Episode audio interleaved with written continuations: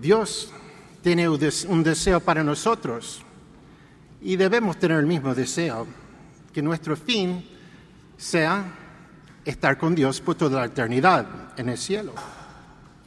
Pero ya leímos una historia del el pueblo de Dios que a veces no pensaba eso. Su deseo era las cosas de este mundo, como los paganos, que querían aprovecharse de las cosas de este mundo, los bienes de este mundo, como si fuera el fin de todo. Pero no es. Dios nos da lo que tenemos en esta vida para seguir a buscar al cielo. Y eso es lo que lo hace Dios. Pero vimos con Moisés como ah, fueron librados de la esclavitud y qué querían hacer. Volver a la esclavitud porque tenían un poco de hambre. Pero ¿quién les dio de comer todos los días? Dios. Siguen quejándose. Prefieren estar muertos, morirse en, ah, digo, vivir en, la esclavitud que morirse en, ah, el desierto.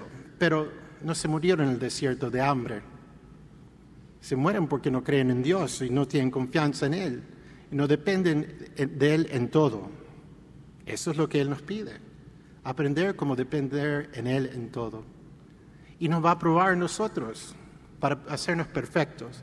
Igual que uno lo hace para ser perfecto al oro.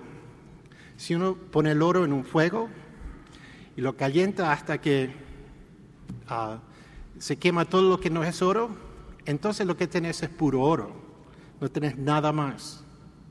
Y eso es lo que debemos hacer nosotros. Pero el amor de Dios, que es muy caliente, que nunca pensamos que es eso, siempre pensamos el opuesto, que, ah, pero el amor de Dios es algo que como, ah, ah, como se quemaba, tenía ese árbol que, que estaba en fuego, pero no se quemaba. ¿Por qué? porque era puro. Y los que son puros pueden vivir, sobrevivir ese, ese, ese fuego de Dios, el amor de Dios. Y Él nos asegura de eso, que eso es lo que quiere pasar. El Antiguo Testamento dice, ah, no le pondrás a Dios a, la prueba porque Él es nuestro Señor y nuestro Dios. Él nos puede probar a nosotros, pero nosotros no debemos probarle a Él porque Él es perfecto, Él es puro, Él es Dios. Pero a veces lo hacemos. Dios no es Dios ni no hace lo que nosotros queremos. Si le pido algo y no me lo hace, no es Dios, solamente si lo hace. Eso probarle a Dios. Dios no, tenemos que probarle. Dios nos ama más que podemos pensar. Con Job, que tenía todo y lo perdió, ¿qué, qué hizo él? Él fue un ejemplo que tenía la fe, aunque tenía todo o tenía nada. Cuando perdió todo, ¿qué hizo? Tenía confianza en Dios. No lo entendía, le hizo una pregunta, ¿por qué? Pero tenía confianza en Dios. Hasta que todos los discípulos, todos los apóstoles, la Virgen sufrió por esas pruebas de estar con su Hijo en todo, hasta que Jesús, él mismo, fue en la cruz y ¿qué pasó? Sabía que era necesario porque aunque era divino, era ser humano también.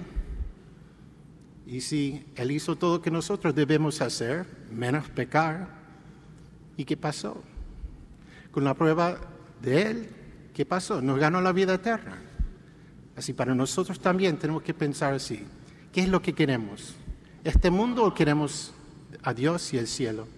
Si eso es, entonces estamos listos para que Dios nos va a hacer que Él nos va a dar, que nos va a probar la fe para aumentar la fe, no para perderlo.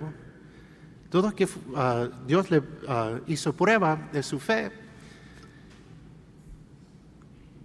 y que fueron fieles, ¿qué pasó? Aumentó la fe de esas personas. San Pedro, todos. Marta y María, todos. San Pablo, todos. Así para nosotros es igual. Que demos no darnos vuelta cuando vemos la cruz, pero buscar la cruz y abrazarlo y entender que eso es cómo llegamos al cielo, por ir por la cruz. Si uno se mira a la cruz y empieza a caminar para la cruz, está caminando para el cielo. Y eso es lo que debemos eh, aprender, que es lo que Dios quiere para nosotros. Igual que los hebreos que tenían que caminar 40 años por el desierto, ¿para qué? Para llegar a Jerusalén, para llegar a Israel por la vida que Él les prometió. Para los que fueron fieles, llegaron. Y los que no, no llegaron. Así debemos pensar todos los días, ¿qué es lo que quiero en mi vida? ¿Qué quiero hacer? ¿Qué es el fin de mi vida? ¿Por qué estoy vivo? Para amarle a Dios en este mundo, para vivir con Él en el próximo.